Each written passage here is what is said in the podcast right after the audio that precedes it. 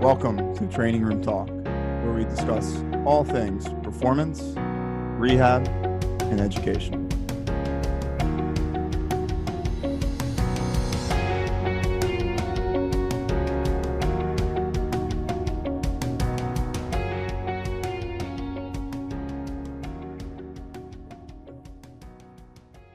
Hello, everyone. Welcome to another episode of Training Room Talk. Uh, today, we got a great topic. I think that we see a lot with our overhead athletes here. Uh, today, we're going to talk about uh, should overhead athletes uh, do some barbell benching and just like some of our favorite uh, kind of pressing options for our overhead athletes that we're seeing. Um, because we get a lot of questions like, "Hey, Rob, should I just should I not train our chest muscles?" and you know, crazy questions like that that, that we get all the time that we want to try to just discuss and put out some information for you guys about our you know how we go about training our overhead athletes through our pressing variations that we use that are you know more shoulder friendly. Um, so I think you know the, the, the the biggest question of the day that we're going to first start off with is you know should overhead athletes barbell bench press? Um, you know there, there there's a lot of uh, different ways we can we can start this conversation today with, but um, I think the, the best way for myself to answer this is I'm going to have a little cop out here is uh, it depends. Um, but I, you know, I think first and foremost, there's nothing wrong with the exercise barbell bench press. We don't want to contraindicate exercises here. We, um, you know, have to go through a thorough evaluation, um, see where the athlete's goals are, um, see how they test from a range of motion perspective, um, you know, and see if the barbell bench press exercise fits their their needs, their goals to help them, you know, achieve whatever they're trying to achieve in the sport of whether it's baseball, you know, volleyball, whatever overhead athlete um, you know, might be, you know, whatever sport that they might be playing. Um, so I think you know if you're if you're asking me, do I barbell bench press with my overhead athletes? Um, I don't do a ton of it. Uh, I use some other variations of that exercise to achieve the same you know kind of movement pattern. Um, so other variations that I use would be uh, more of like a Swiss bar bench press or a football bar, which is more of just like a neutral grip pressing option. Um, so just you know brings the elbows closer to the body, uh, which just you know creates some more space in the shoulder. Uh, the the other the other some other options that I use uh, to try and train some of the, the, pressing movements that isn't a straight barbell benching uh, would just be some other dumbbell pressing variations and some landmine pressing variations. Um, those are all a little bit you know to just in my opinion just a little bit easier for the athlete to perform without placing any potential risk on the shoulder. Um, now you could easily say back to that, well, your their bench press technique probably isn't good, Rob. I said, yeah, you're probably right. Their bench press technique probably isn't good. Um, but to have a good bench press technique, you have to kind of look at the position that they're placed in when they go and do the bench press exercise. Um, so from a mechanical standpoint, the rib cage is in a little bit of extension. Um, the shoulder blades are kind of maximally retracted, pinched, and downwardly rotated. So if you see an evaluation, that's where their shoulder blades are, and they play an overhead sport, which requires them to get the complete opposite of that protraction, upward rotation, and um, you know just learning to get the rib cage down. Um, not might not that might not be a good exercise for them. Um, that's where you would choose other exercises that are, you know, a little bit more um, just where they can get a scapula moving around a rib cage without that kind of shoulder blade being pinched and stuck onto the bench press. Um, so, you know, I think that's my just initial thoughts, uh, guys. Kind of, I don't know what you guys think, but uh, John, I don't know what your thoughts are on that. Yeah, I think. I mean, we work together very closely, Rob. So my thoughts echo a lot of what you just said. Um, but I think for all of this, you have to look at what are the prerequisites and then how what's risk versus reward and how can you drive um, the adaptation that you want without putting the athlete at risk for further injury right? So um, you just very well described um, like a bench press like it's actually doing the complete opposite if you're doing it correctly than what you want specifically for like a baseball athlete right? Um, but there are other ways you can still train adaptations in chest strength or pressing strength um, without doing that movement. So there's probably better options, right? Um, and with that too, like how does this athlete have the prerequisite and range of motion and stability to be able to tolerate the movement. Like you're not going to press someone overhead, hopefully, if they don't have full shoulder flexion range of motion, right? Um, so with you, like my go-to, uh, we don't get into overhead pressing a ton, like in the rehab setting. Um, we're usually handing them off to you get to that stuff, but we'll we'll landmine press people all the time as kind of that in between um, progression or regression from what they were doing um, or to get them to where they need to go right? Um, so for us a lot of times even the landmine press becomes hey you know what? Like you have an anterior shoulder impingement some pain in the front of your shoulder. Overhead pressing is probably not the best option for you right now but we can keep you um, reaching towards your goals and modify your workouts a little bit like if you're not going to stop working out try this landmine press variation which takes you a little bit more into the scapular plane drive some of the qualities that we're looking to drive to support the rehab while you're training um, without you losing too much in your overhead press when you're able to get back to that. That's something that you want to do. Um, we're typically too not bilaterally pressing people. Um, we'll usually because there's pain involved with a lot of our athletes. Um, you don't want to you know straight bar most of the stuff when you're going overhead and pressing variations just because um, the straight bar will connect both arms. So if one arm ha- has more range of motion than the other um, it's going to be forcing the lesser range of motion arm into a range of motion that's probably not ready for. So we'll take people into kettlebell and dumbbell pressing better variations that are unilateral um, to keep them pressing or to work them into pressing um, depending on what their goals are. Um, you know, so that's how we're kind of looking at it. Do they have the prerequisites of range of motion and stability? What are the goals at the end? And then how can we um, alter the movement or put them in a more advantageous position to um, reach their goals? Yeah. Yeah, I think it. I think it definitely starts with the goals of the athlete. I mean, if we're talking, you know, like sports performance or you know, or, or baseball, you know they they don't need to be required to do a, a, bilateral barbell strict press. That's not necessarily a part of their sport and it may not be advantageous for them if they are missing those prerequisites. And then i think you know if we're talking about you know someone who's more in, in the crossfit setting and or olympic lifting setting and, and they are required to do that you know we need to really you know carefully break down where they are at on that overhead pressing continuum and so if they're not ready to uh, go overhead due to mobility or motor control, we need to make sure we're addressing that in our rehab before we jump right to you know the, the barbell. And so that may look like you know unilateral work, may look like isometric work with you know kettlebells at a 90-90 and progressing to an overhead uh, kettlebell hold.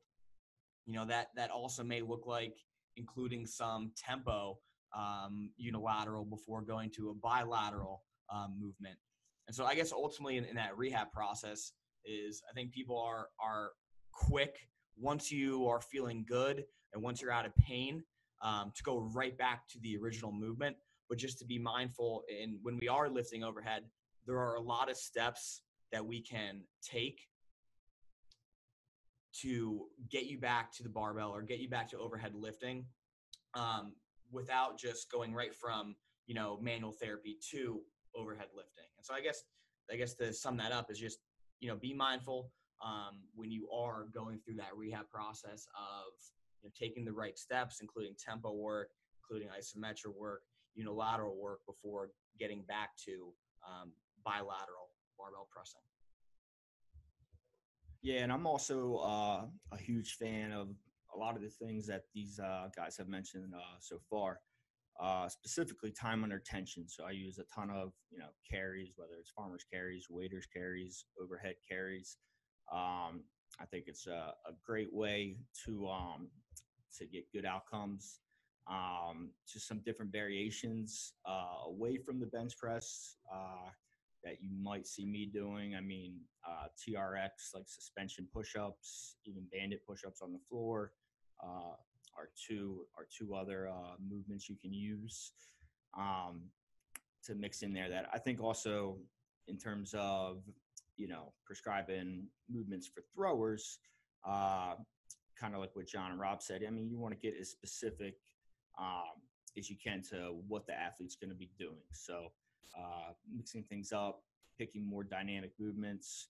Um, is going to lead to uh, better performance for your athletes. Rob, you have Cool. anything? Yeah, no, I think it's I think that's great, guys. Um, I think we all kind of pretty much agreed that there's nothing wrong with the bench press. It just depends on the person in front of you and why they're coming to see you to improve in their fitness goals.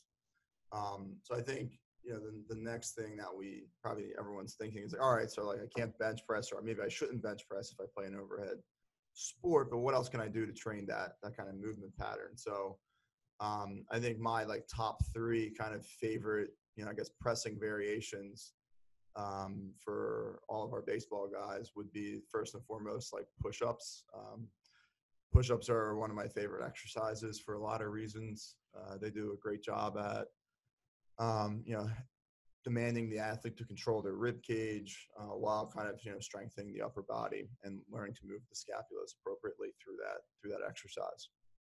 Um, so push-up variations. There's lots of push-up variations out there. You can add bands, chains, um, tempo. We can elevate your feet. You know, the, the, there's lots of ways we can we can make push-ups hard. Um, I don't think I've ever had anyone come to me and say, "Rob, these push-ups are too easy." Um, so I think that that just goes to show that you know there there's lots of variations out there that you can challenge them um, through that pattern. Um, my second probably favorite pressing variation that I use probably the most would be probably landmine variations, um, just single arm landmine pressing. Uh, lots of positions, half kneeling, tall kneeling, standing. Um, they they do a great job at you know same kind of thing, just push up, promoting good like pelvic and trunk control while learning to move the scapula appropriately. Um, you know they do a great job at promoting upward rotation and then good eccentric control down, which are which are qualities that baseball players and overhead athletes, you know, volleyball players need to need to be able to to uh, utilize when they play their sport. So landmine pressings were probably my second one. Um, probably my third one uh, would be just single arm, um, kind of just pressing variations, dumbbell pressing variations. Um, so usually would start off with some floor pressing. Uh, the floor is a great option. It allows the athlete to feel if their lumbar spines in contact ground, so they get good core engagement while they're training kind of the pressing pressing variation. So those would be my top three. Uh, I'm not sure if you guys are going to have the same top three or different top three, but want to get want to get your guys' thoughts on that. So I think um, my top three might be pretty similar. Like usually it's push-ups and landmine, but before even getting to that, if you know, as as a physical therapist coming into play, like we have to make sure that they have a good articulation at the scapulothoracic joint. So um, some of the pressing motions that we might do in the clinic to prepare them for more of a performance setting are, are things that foster um, serratus control and like posterior rib, external rotation and anterior rib, internal rotation. So um, being able to find position so that you can appropriately elicit the muscles Rob's looking for as he gets into performance. Um, so things that we'll do with that is um, we like to do quadruped exercises to help them find and feel like anterior trunk to get obliques to pull like anterior rib cage into internal rotation while they're sometimes using breath to to drive this posterior um, rib cage external rotation and expansion. Um, so you get a good articulation of the rib cage on the scapula, and you're not just thinking scapula first for everything. Um, and then we'll usually move on to like a serratus wall slide variation where they can they can maintain um, the good articulation of rib cage and scapula while they're starting to work into um, pressing, mo- uh, pressing motions that are uh, um, probably not as well. They're not provocative pressing motions for the most part. Um, so we we will focus on that in rehab, working into push-up variations and landmine pressing variations um, before we're getting people onto a, a, bar that connects their hands for overhead movements, um, whether it's Olympic lifting or or strict pressing. Um, and then I like to, you know, we'll throw in um, like medicine ball stuff too, because you can still get good pressing. You know, you're not going heavy, but you're starting to work in some power and stability um, with medicine ball stuff and um, non-provocative. It gives you more freedom of range of motion, so um, it's not provoking the symptoms. Um, but you're also getting, depending on the the variation, you're getting some stability again through the pressing movement. So um, probably you know pressing variations that are my favorite would be push-ups landmine pressing and then working into maybe some um, medicine ball stuff um, after they've gotten a good sense for good rib cage position good scapula position and then you know the body awareness to say hey this is what my scap should be doing on the rib cage. Um, that's where I'd, I'd, go with most of those. Yeah, I I'm a big fan of uh, you know getting in quadruped and feeling a good reach to allow that scapula to to get some upward rotation on the thorax. Uh, you know, with that, and what, what these guys are also saying is, I'm a big fan of you know making sure we have some good anterior core control before we start going overhead. And you know, a, a very simple drill that you can use for that is a dead bug with a with a kettlebell or, or dumbbell pullover, and just making sure as those you know shoulders are going into flexion, keeping the ribs down, we're able to get a good exhale, and that's just teaching the athlete you know how to you know maintain a you know rib cage you know over a pelvis and hopefully be able to translate that to you know standing uh, another drill that you know actually I got from Rob is a standing uh, bottoms up wall slide with a kettlebell. So you know you can go staggered stance. You know you have a um, bottoms up kettlebell on a Valslide. And you can slide that up the wall, and that's that's the catch all, right, Rob? That's, that's a great one. Yeah. That's the shoulder flexion. You know, upward rotation, um, eccentric uh, downward control, and also you know you have that um, that element of, of, of unstableness or, or perturbation. Um, you know, also I think it's it's hard to, for me to just discredit horizontal pressing. Um, so another one, you know, is when you're teaching those horizontal presses, is to make sure we're not just you know pinning down and back, but down and back, but encouraging some of that protraction, you know, and and also upward rotation um, in that horizontal press. Um, yeah, I agree with with all of those. Um, in terms of my favorite ones, uh, most of them mentioned. Uh, I do a ton of for you know talking specifically for baseball guys. I do a ton of bottoms up kettlebell stuff. Uh, I got one favorite where I work from you know sagittal plane to frontal plane in a half kneeling position, um, which is just a great way to transition um, in terms of learning how to stabilize in those positions to then going up overhead. Um, so, but yeah, other than that, I mean, the medicine ball stuff John mentioned is great. Uh, all the serratus and uh, scapular retraining, 100% necessary. Um, I think it all fits together really well. Um, and so, yeah. Cool, guys. Um, yeah, so I think just wrapping up today, I think, you know, kind of summarizing all of our thoughts on, you know, pressing movements for overhead athletes would be, you know, obviously first just make just make sure you're assessing your athletes for their needs um, assessing their athletes for their, you know, mobility restrictions, their range of motion restrictions, their stability restrictions, um, and then provide the best exercises to improve performance while minimizing risk. I think that pretty much just sums up all of our thoughts today. I hope you guys enjoyed the show. See you next time.